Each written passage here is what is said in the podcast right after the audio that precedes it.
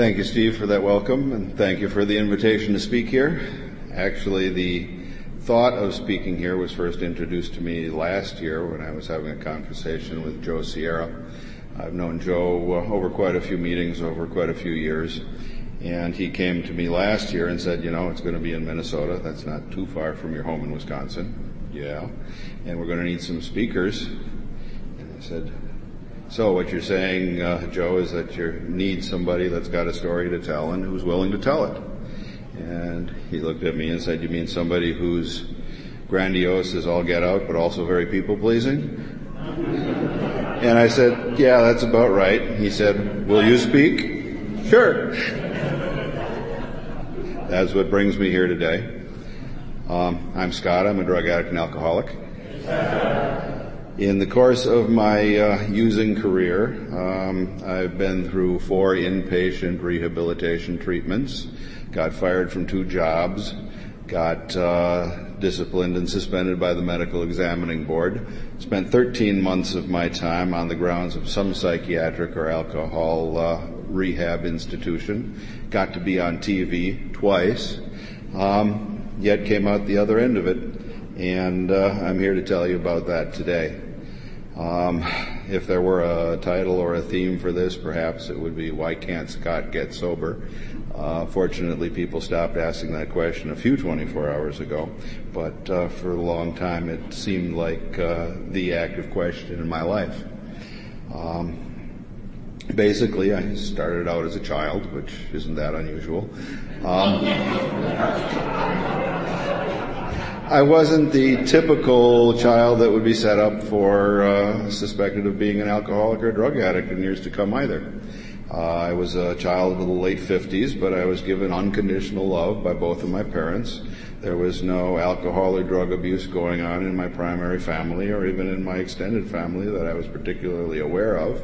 And uh, I had a lot of people that uh, cared for me and showed me that they cared for me in my uh, early years and in my later life too.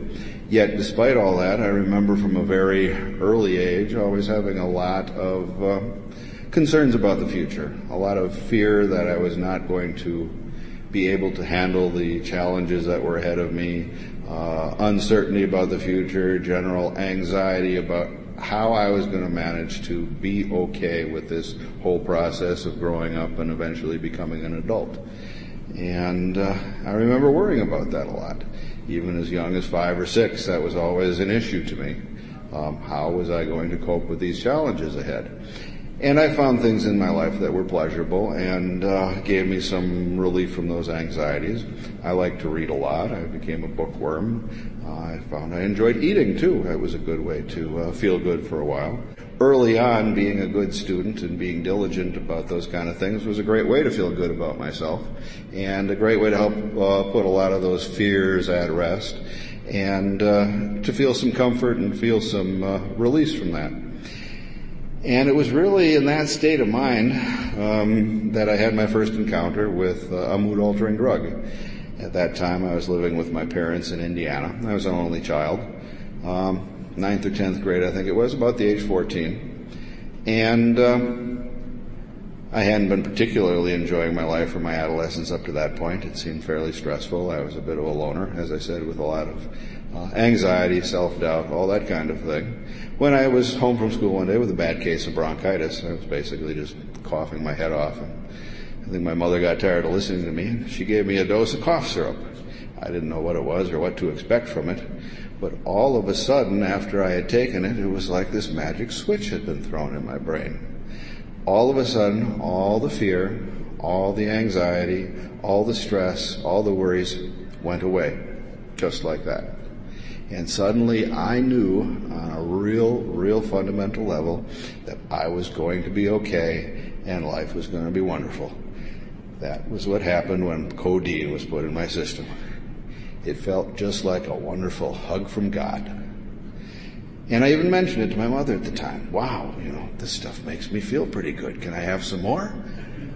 And no, you, you, know, this is medication. You don't use it for that purpose. Oh, okay. I was kind of sad to hear that, but I was a, I was an obedient child, at least at that point in my life, and uh, the medication went back into the refrigerator and didn't get pulled out again. And I knew where it was, but I never touched it, went back for more or anything like that. I just went about my life. Things hadn't changed too much. And it was shortly after that time that I had my first experience with alcohol. Was still about 14 or 15. My dad was having an office party. He was the boss, and he invited all of his employees to uh, our house to have a big old party in the basement where he had a bar and a rec area. And I had done some part-time work at his office, and so they knew me as the boss's kid. And it was there that my dad decided that, uh, you know, he was going to teach me how to drink, and he gave me a little bit of a Tia Maria on ice. And uh, I had not had experience with alcohol prior to that, but I drank it down, and suddenly I felt a lot of those same inhibitions dissolving away. And all of a sudden I was laughing with the other people there and having a good time. And next thing I know, I'm cleaning up their unfinished drinks that have been set down on the corner tables and things like that. Um, which they thought was hysterically funny, seeing the boss's kid doing that. Um, my dad caught me at it and cut me off pretty quickly and uh, sent me uh, away from the party. But that memory stays with me very strongly too. My uh, contact with two of my favorite drugs of choice came very early on, and uh, they both had very memorable uh, effects upon me, and I carried those with me ever after. Even so, I didn't start haunting my parents' liquor cabinet or things like that. Um, I did have a bit of a headache the next day and decided, okay, you know, I'm not ready for more of that right now, but boy, I sure remember how good it made me feel. So I plotted my way through my high school career, and I still got most of my gratification from achievement. And then I discovered girls, or a particular girl, and I decided that I was going to kind of pursue that single-mindedly to make myself feel better about myself. And, uh, I succeeded there uh, pretty well too. In fact, that girl sitting right over there, and we just celebrated our 25th anniversary the other month. But um, that was uh, my chief pursuit back then in high school. I didn't pay a whole lot to the drinking crowd or the drugging crowd or things like that. It just wasn't a big part of my existence. I was pretty goal oriented and I knew what I wanted to do. And what I wanted to do was go to a good college and, and get into a good medical school. And uh, I do recall even back in high school, part of my thinking was, you know, if I can get into medical school, that's going to demonstrate that I must be okay. They don't let people who aren't okay get into medical school. Do they? I sure didn't think so. You know, they must have special tests. I heard how hard it was to get into medical school, so all those people that aren't good enough are, are going to be kept from going to med school. And uh, so that pretty much became my goal. I got into a, a good college and uh, went off there and applied myself fairly diligently to begin with. And uh, in college, well, there's a certain crowd there that has an affinity for drinking and drugging and things like that. And uh, so I had some exposure to those kind of chemicals.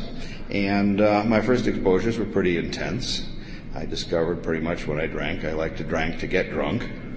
And uh, I didn't see any other real purpose in uh, drinking other than to feel the buzz and the intoxication. But I was also still pretty disciplined at that point, and those kind of activities I only undertook if uh, the work was done, tests were over, things of that nature. Um, even so, after a series of tests in my freshman year, that's when I had my first blackout. Have no idea exactly how much I drank, other than I knew it involved a lot of beer and a lot of whiskey.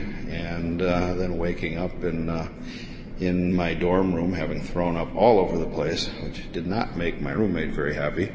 But um, I chalk that down as something that I should probably learn from and watch out for in the future.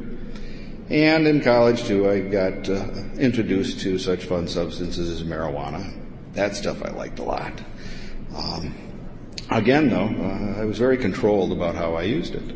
I would not uh, use it if there were tests coming up or work to be done or things of that nature. And everything seemed to be pretty much in control. So we did our work, we partied hard, which was pretty normative in college once the work was done and things moved on. But by the time I got to junior year in college, I noticed that my drinking and drugging pattern started deviating away from that of my peers, my friends, my roommates. Um, I was the one that started uh, drinking at night to help me fall asleep, smoking some extra marijuana because I wanted to feel the high, the buzz, the good feelings, things of that nature. And that's when I also began to hide what I was doing too, because I started to recognize it really wasn't normal. And uh, I really did not want to look at that, and I didn't want my friends looking at it either. So I uh, avoided uh, their company, and I started to drink in secret and smoke uh, pot in secret, and uh, still held up as best as I could on the academic side of things. And uh, that was when I was reintroduced to to opiates again. I'd been busy at some athletic function. I was playing a racquetball with one of my friends, strained my back. And, I was bitching about how my back hurt and how I was going to have to have uh, uh, another drink so my back didn't hurt so much. And one of my friend's girlfriends, who was uh, living with us at the time, she volunteered, "Oh, hey, I've got something that's perfect for that. My dad, he's a doctor. He takes this all the time for her back, for his back." And uh, she handed me a Darvocet. And at that point in time, I really didn't know what it was. I thought it was kind of like an ibuprofen, something like that, and I was glad to take it. And when it kicked in about 20 minutes later, all that euphoric recall I'd had when I was 14 came back. And the first words that came out of my mouth were, wow, what a great new recreational drug. And, uh, well, there weren't that many re- uh, ready at hand there for me to continue taking, but um, I sure remembered liking a lot, liking it a lot, and uh, wanting to get more of it. Um, at any rate, I finished out my uh, my college career, drinking pretty regularly, smoking pot pretty regularly, and hiding um, a lot of my use from my friends uh because uh, I didn't want them to know just how much I was doing, and uh, ended up uh, going to medical school in the same town that I had uh, uh, gone to college in, living with pretty much the same bunch of people and at that point in time, I thought, okay, I think it's really time to settle down, and now it's time to concentrate on studies, not smoke so much, not drink so much, um, and focus on getting back to work and getting back in the groove. Because my senior year in college, I'd, I'd played pretty hard. I, I had graduated in three and a half years and made it, my final semester was basically just devoted towards uh, drinking alcohol, smoking dope, and not doing a heck of a lot else. However, it was hard to make that transition in medical school, and I never really did. Um, the drinking and smoking diminished uh, quite a bit just because I needed to get to classes and do things. And I did that enough to keep up with the academic load.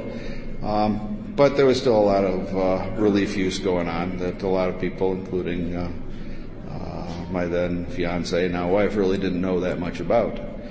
And uh, thought I kept things pretty well under control. And that was also the time too when I started going back to looking for opiates wherever I could find them. And that included things like uh, getting prescriptions for cough syrup from uh, doctors that I knew, getting prescriptions for painkillers for minor aches and pains here and there, episodic use that was also when I started investigating the medicine cabinets of uh, friends of mine when we visited their homes. And uh, that was a painful memory for me. Even at the time I was doing it, I felt a great deal of of uh, pain when I did it, but it never stopped me from doing it. And the best way to deal with that pain, as far as I was concerned, was to take drugs, drink on top of them. That would make those feelings go away.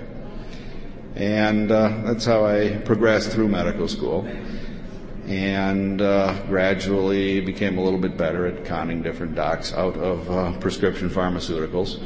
Still remember the first time I went to my surgical resident and said my back was hurting. He write me for some Darvocet. And said, oh, are you sure you want that? Percocet works much better. And okay, well, sure, yeah, I'll take some of that. Um, you got to understand, I was at medical school at uh, Johns Hopkins. In fact, uh, Dr. Kelvin Lim, he was a classmate of mine, just uh, he gave the talk earlier today across the hallway about uh, brain chemistry, uh, brain structure. Um, and Hopkins has a long and noble tradition of drug abuse, going back to uh, William Halsted, the father of American surgery. He was a cocaine addict before he helped uh, to establish Hopkins, and uh, Hopkins decided they didn't want a cocaine addict uh, in charge of the surgical program, so they sent him to what passed for a rehab institution there. And there they broke his cocaine addiction by treating him with morphine. Um, seems like a good deal. And uh, that tradition of using morphine certainly seemed to be uh, enshrined in a whole lot of uh, Hopkins graduates, including myself. And uh, I really leaned into it. Uh, I would get prescriptions for uh, Percocet, Darvocet, whatever they were willing to give me wherever I could find them. And the use was at that point still pretty episodic.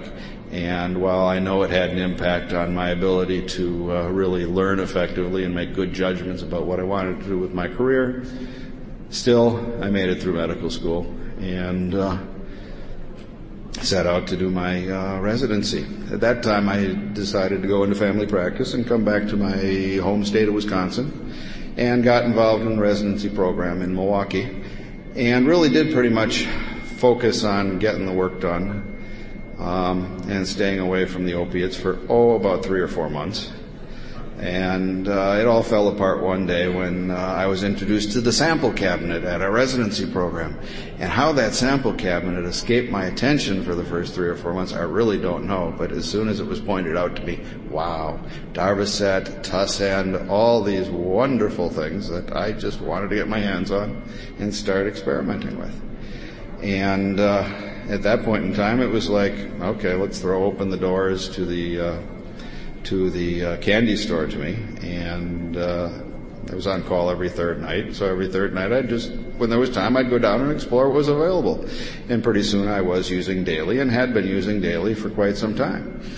As a result, my consumption of alcohol and pot went just about down to zero, but. Um, uh, I did a whole lot of shopping around in those uh, drug cabinets and uh, getting close to drug reps too to find out what they had for me that uh, that I would enjoy.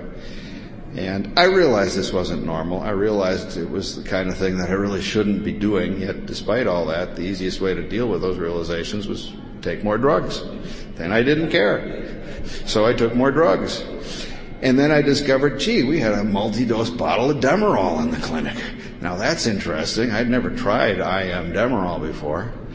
And so I did. Yeah, I thought that wasn't bad, but you know, I've heard that IV route is a whole lot more direct. And just like that, I'd switched to IV. I'd gone from popping a few Darvocets as soon as I found them to literally just a couple of months later shooting up IV Demerol every chance I got. Found a multi-dose bottle of Dilaudid that still had the narcotics tax stamp on it from probably was 20 years earlier. Um, but I used that up quick too. And then I discovered that, you know, on the OB floors and surgical floors, even if they drained most of the morphine or Demerol out of the medications they uh, gave to the patients, there were a couple drops there. And if you poked through the, the sharps disposal thing, they threw those little bottles of morphine and Demerol in there too. You retrieve about 50 of those, you can get yourself a dose. So I'd creep into the OB ward at night and I'd learn how to pop the top off of those things, and then I'd go and assemble uh, my next dose. And I knew that was crazy, but I didn't care. I really did not. Um, I made several attempts to cut back and get things under control, and I would succeed for up to weeks at a time. and by under control, I mean I would back off to, uh, I don't know if anybody re- remembers the medication Tussionex, hydrocodone polystyrex extended release hydrocodone. What a great idea.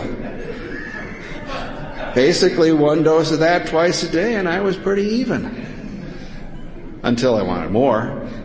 But I did that for a while and then all of a sudden the drug reps couldn't keep up with me anymore and uh, I was getting kind of funny looks cruising the surgical and the ER and the OB wards, you know, trying to rifle through their uh, discards. Um, so I started writing scripts for myself. Seems like a natural extension.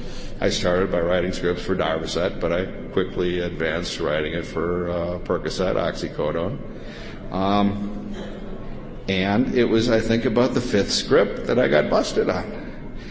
Uh, the pharmacist wanted to call for confirmation, and of course he couldn't get a confirmation on it. And I dashed out of the pharmacy to go home and, and figure out what was going to happen next. And the next day at work, uh, this vice uh, detective from the Milwaukee Police Department comes to interview me. Wanted to talk about this script that I'd supposedly written under false pretenses.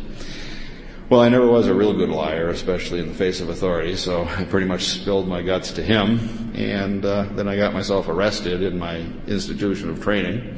That's a fun experience, getting read your uh, uh, rights in the same outpatient clinic room that you've been doing procedures in on people. Um, and the next thing you know, I am off to rehab. And that's when I met first Dr. Roland Harrington, who became like a god to me later on, uh, probably to the detriment of our relationship, but uh, he was a great man. And I went into treatment for the first time. That was back in 1984. Now, I really didn't want to stop drinking or using. I didn't think I had an alcohol problem. Uh, I admitted that drugs were kind of a problem, but that was because I'd just gotten hooked, and if I could just get some help getting off, things would be okay. I tried to get off. I tried to go through withdrawal, but I could never manage it for more than an hour or two before, forget it, I need more of this stuff.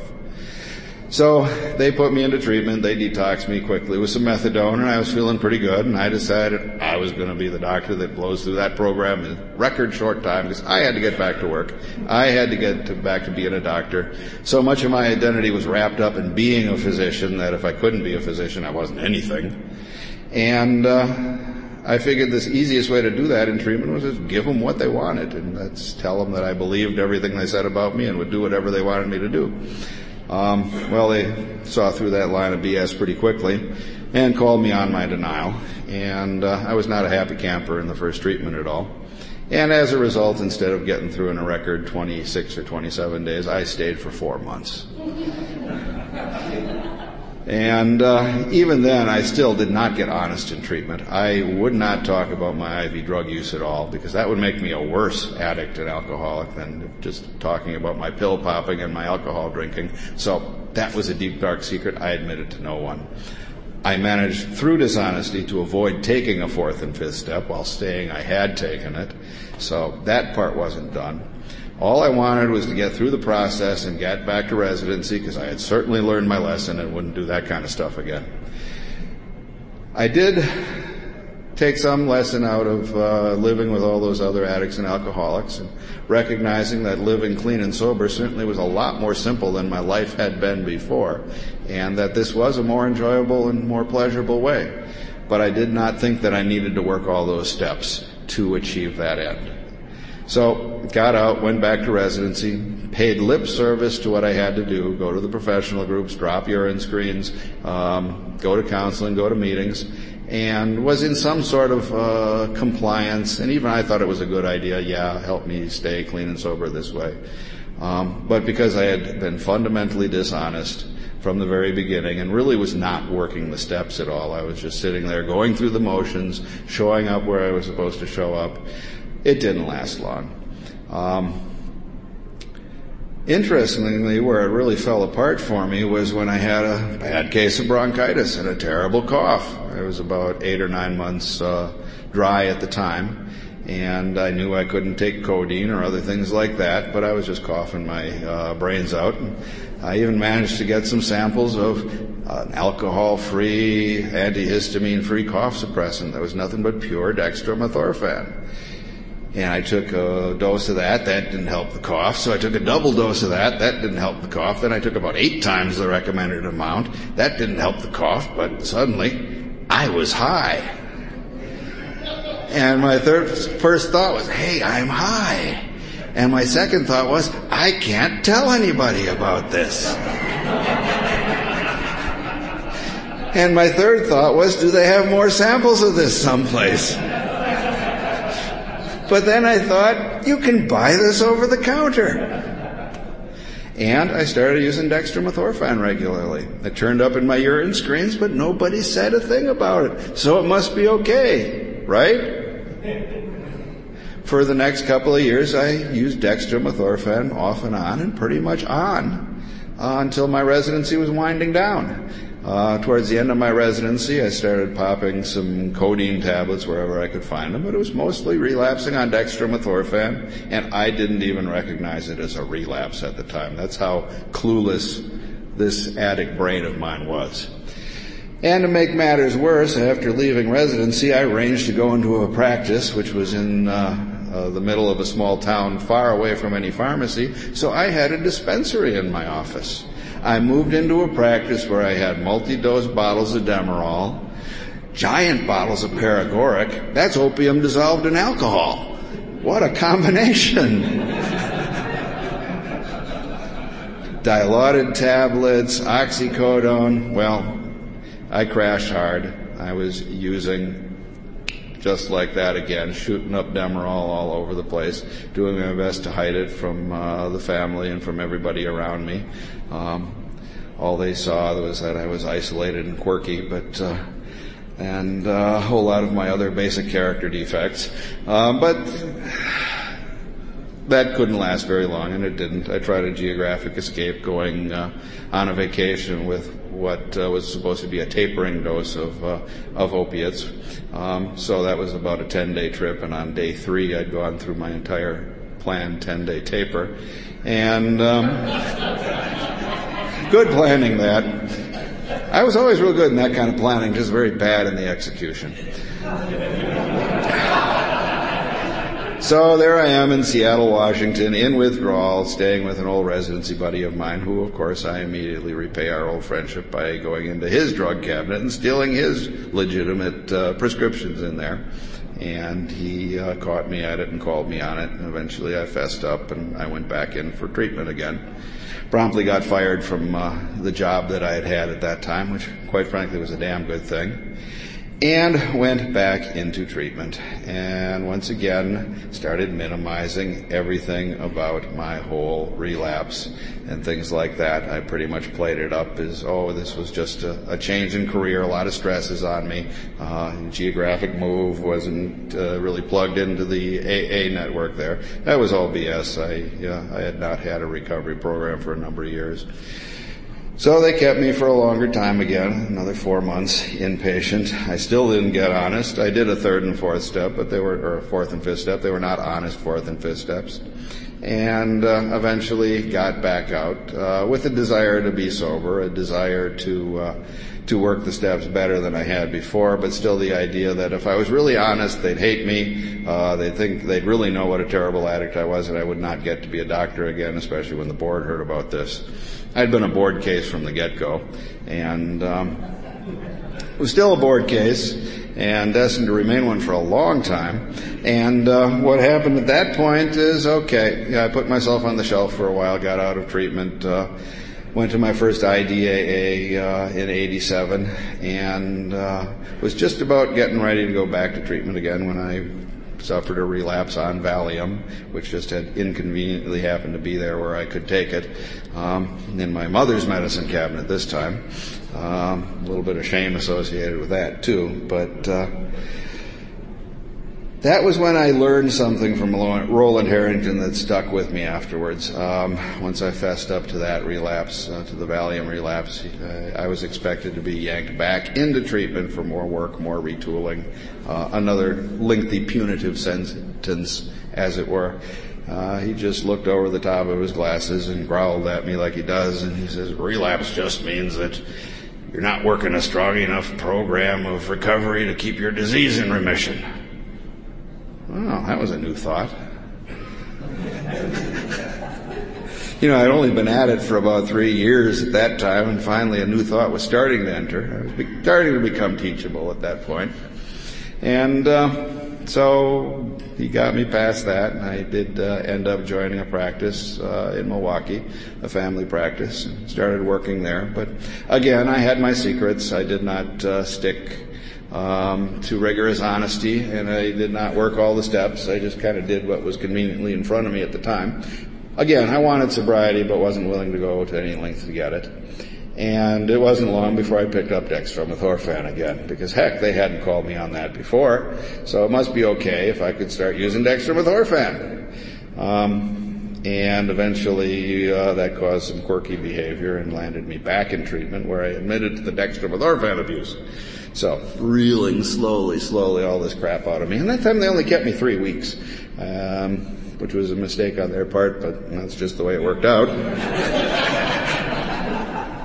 so I left there. Uh, my old employer actually took me back at that point, and I tried to get back into the stride pretty quickly, but things just weren't working. You know, uh, I was miserable without the drugs. I was miserable when I was taking the drugs. Meetings didn't seem to make me feel better. Of course, I really wasn't engaged in the program. I didn't talk to many people. I went, uh, I put on my smiling, nodding cap, my compliance cap, and, um, and time passed, but I felt like hell all the time. Um, I could fake joy, but uh, that was about as far as it went. And it wasn't too long. I, I remember just thinking, you know, life isn't worth living this way. And I actually started thinking about ending it, about killing myself. Um, which shows how stuck and disturbed I was that I thought my only options at that point were either kill myself or use, not ask for help, even though I'd been surrounded by help for all those years. I decided that relapsing was better than killing myself, and um, started using again and uh, went down the tubes pretty quickly again too, and uh, finally spotted on the fact that I had uh, fiddled with one of the urine screens, but uh, that kind of fiddling doesn't go undetected for long, and they pulled me in short and told me I needed to come back in for treatment. And at that point again, I very seriously thought about, you know, is it worth it? Should I really go on anymore? Um, I had no great confidence that treatment could help me. Um, I was sure my license was gone. I was sure that my job was gone.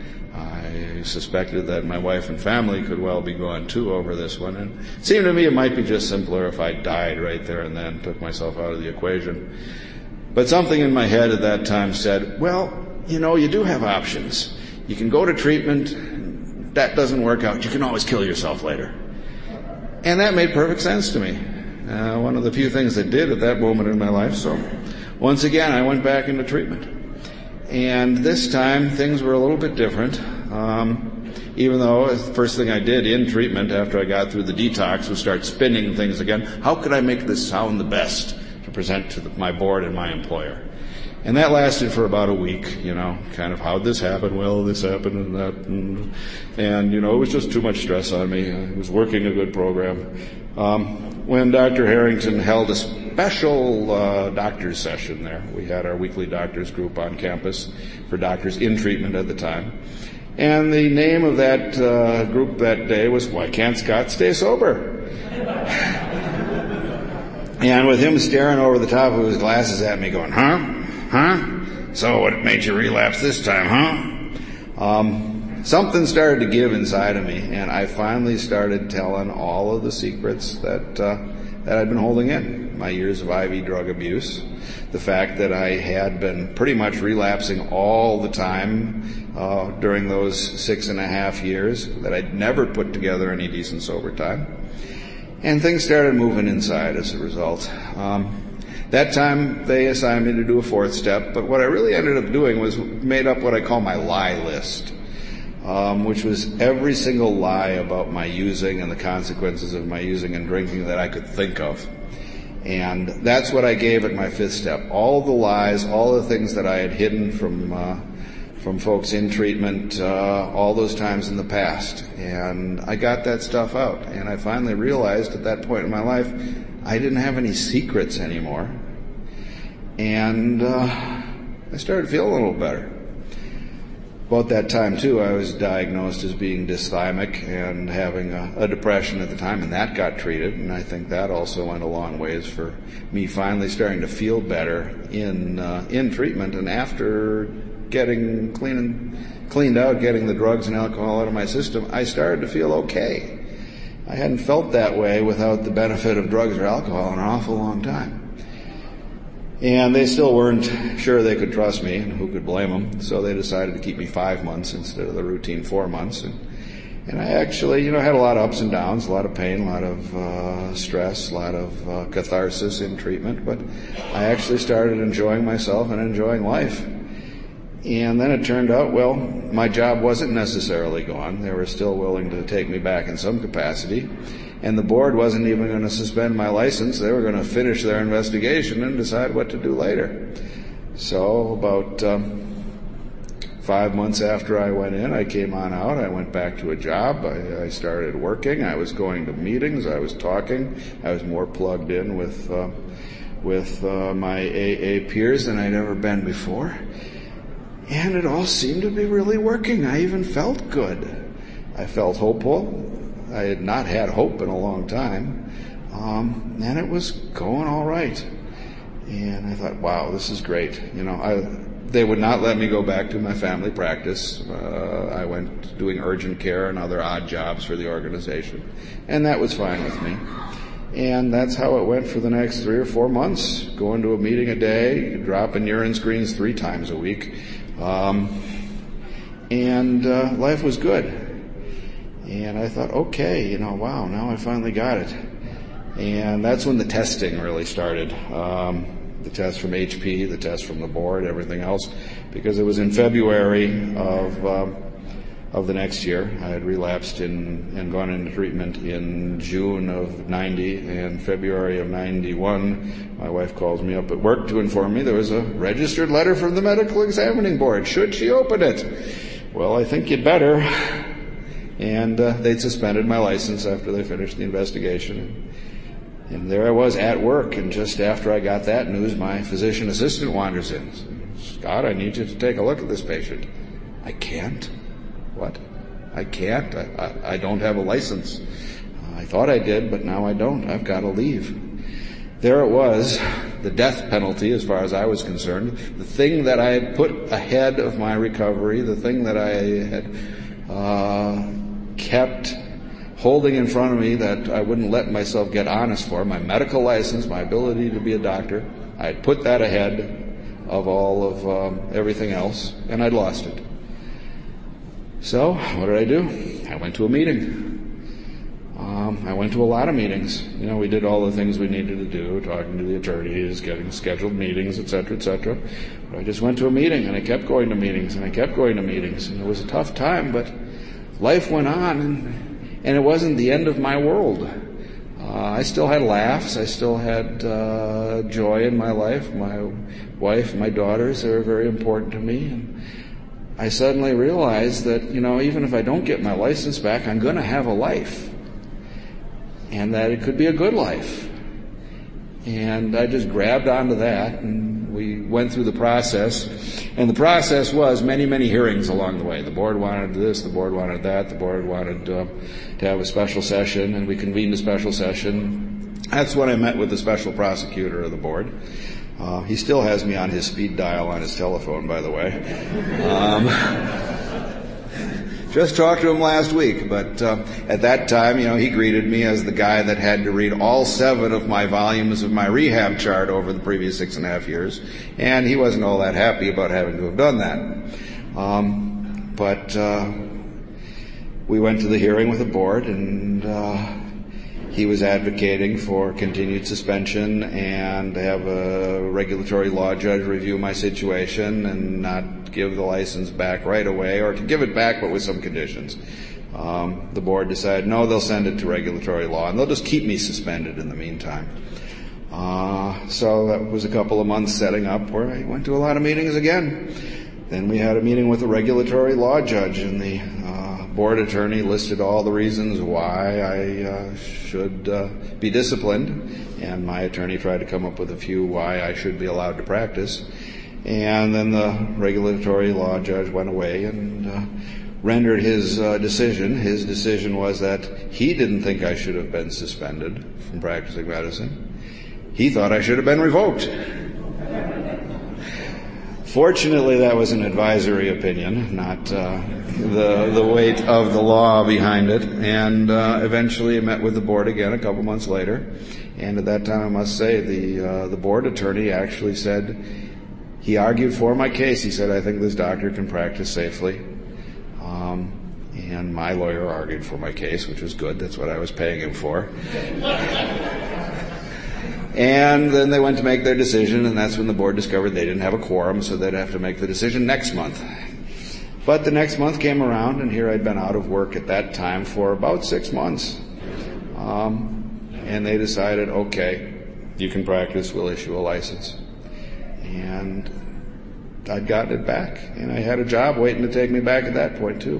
Wow, what a great feeling you know, here I finally overcome all those things that I put in front of me, you know, all the damage I'd done to myself, and I was moving on ahead. Of course, it didn't take but a week after that for the other shoe to really drop, something completely out of left field, something that didn't have anything to do with my drinking. My youngest daughter was diagnosed with cystic fibrosis. And there was something that wasn't my fault, had nothing to do with my disease, made me feel worse than anything else I had experienced up to that time. What did I do about that? I went to a meeting, I went to a lot of meetings, got through that too. We're still getting through that one day at a time. So we're dealing with that. I'm working hard, as hard as I can, and uh, moving ahead. And suddenly, get the news my mother dropped dead. This was two months after my daughter's uh, diagnosis, and she was, you know, 62, unexpected completely. Again, one of the worst experiences I had in my life, and it had nothing to do with me or my own behavior, and I had to deal with it. I went to a lot of meetings. Some of those early meetings, I couldn't even speak. I couldn't say a word. I just went to the meeting to be among you folks and uh, because I knew if I was there, I'd be in a safe place. And we got past that, and we moved along, and I just kept doing the next right thing, going to lots of meetings, peeing on lots of cups, uh, following good orderly direction from my addictionist and everybody else in my life, and things got better and better. I was being given more responsibilities at work, being made the head of particular task force and, and committees that were boring but important and uh, starting to take a lot of satisfaction out of life. And uh, eventually, my father passed away. That was expected. It was very hard, but the program stood me in good stead there. Got involved in founding the uh, the Caduceus group in Milwaukee, and uh, and really got plugged in with AA uh, very tightly with that, and uh, with a couple other guys that had entered my life, I became uh, their sponsors, and and finally I had closer relationships than I ever had previously in my life, except with my wife, and uh, I was part of a community, part of a fellowship, part of sharing and interacting with other people, and that's what I have uh, tried to preserve as we moved ahead. My father passed away. We moved and made it hard to get to some of my regular meetings, but still kept in touch with uh, with uh, the people on the program and still get to meetings. And uh, along the way, I finally did have to deal with another addiction. That was nicotine. I didn't come to nicotine until after I, uh, my first treatment um, back in '86 when I was in rehab. I got my hands on some of that new Nicorette gum that came out. I don't know why. Well, I know why. I'm an addict. It was there. I chewed it. Next thing you know, I'm chewing tobacco. That one stayed with me for a whole long, uh, longer set of years than uh, than the uh, opiates and uh, the alcohol did. That one I did not give up until 1997. You know, I did all those other things that uh, that are out there to do. Uh, did the gum. Well, that's what got me started. I tried going back to that. Tried the patch. Um, but there, I found one chemical intervention that worked for nicotine for me. After I had it, I did not touch nicotine again. That was IV nitroglycerin. Anybody try that for nicotine? See, I was having chest pain at the time. And they were giving me that while they're getting the cath lab set up. And ever since I had that IV nitroglycerin, I've not had to go back to nicotine either.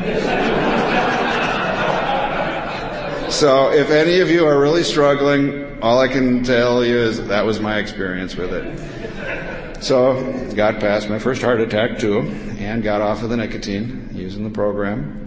Oh, and that uh, I did mention earlier that I'd been on TV twice during this whole thing. The first time was uh, one of those local news reports about how scandalized they were that the board actually allowed bad doctors to practice, and they read a list of names on TV, and there was my name and and address and all that listed there, having been treated for drugs and alcoholism, yet I had a valid license. Um, but after I'd been sober about five or six years, uh, that same station did another piece on bad doctors, but decided to add some balance and contrasted them against doctors that are doing well. And that was when I got another call from my friend, the prosecuting board attorney. The TV uh, station had talked to him, and he referred. He wanted to know if it was okay to refer them to me. So they did a piece on me as being a doctor that has sobered up and was doing well, and that was kind of nice. Um, a little bit of closure to that earlier pain and shame, and and uh, it did show me that uh, good things can happen if we persevere that way. And since then, a lot of changes have gone on. Um, my organization that I worked for collapsed, went bankrupt, was picked up by uh, one of the big medical conglomerates in my area, and I decided I really did not care to uh, work with them. So I made a, a very different job change. Uh, I went into corrections medicine. Right now, I work in the center of a maximum security prison, and I've been doing that for about four years now. And it's been very good for me professionally. It's been very good for me from a point of view of uh, an attitude of gratitude and reinforcing my own recovery because 70% of my patients now have drug and alcohol issues. And I've talked to a lot of these guys and I think, my God, you know, for the, but for the grace of my higher power, um, I would be where they are. Um, you know, these days, if you get caught with 50 pills, that means you're a dealer. Doesn't matter where they came from or anything like that. If they weren't prescribed to you, you're a dealer if you have 50 pills. Um, I, I never had less than 50 pills laying around. and I sure didn't plan to deal them to anybody but myself.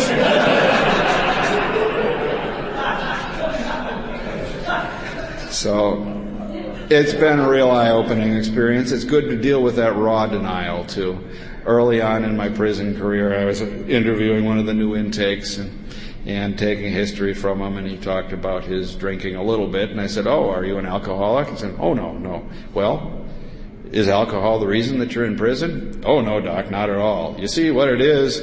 Um, I was at my son's and I just had a 12 pack and I was driving home because it was just two miles and they pulled me over, but the tail light was burnt out and I blew a .26, and since it was my fifth OWI, they sent me right back to prison. But it wasn't from the alcohol, it was from the burnt out taillight. and he was sincere. At least as sincere as I'd ever been when I made up my excuses. And just recently I had uh, another guy, uh, he was back for a parole violation, and he was going to have to do two more years in prison because he violated the terms of his parole. And I said, well, what'd you do? He said, I had a drink. Oh, so you knew that if you took a drink, you could come back to prison for two years? Yeah, that's right. Gee, are you an alcoholic? No, Doc, I'm not an alcoholic. Well, you know, if you're an alcoholic, I could understand doing that kind of thing because alcoholism is a disease and you can't help yourself but uh, engage in that kind of behavior if your disease hasn't been treated. But if you do that and you're not an alcoholic, the only thing I can think of is that you're really stupid. And he looks up at me and says, Doc, I'm not an alcoholic.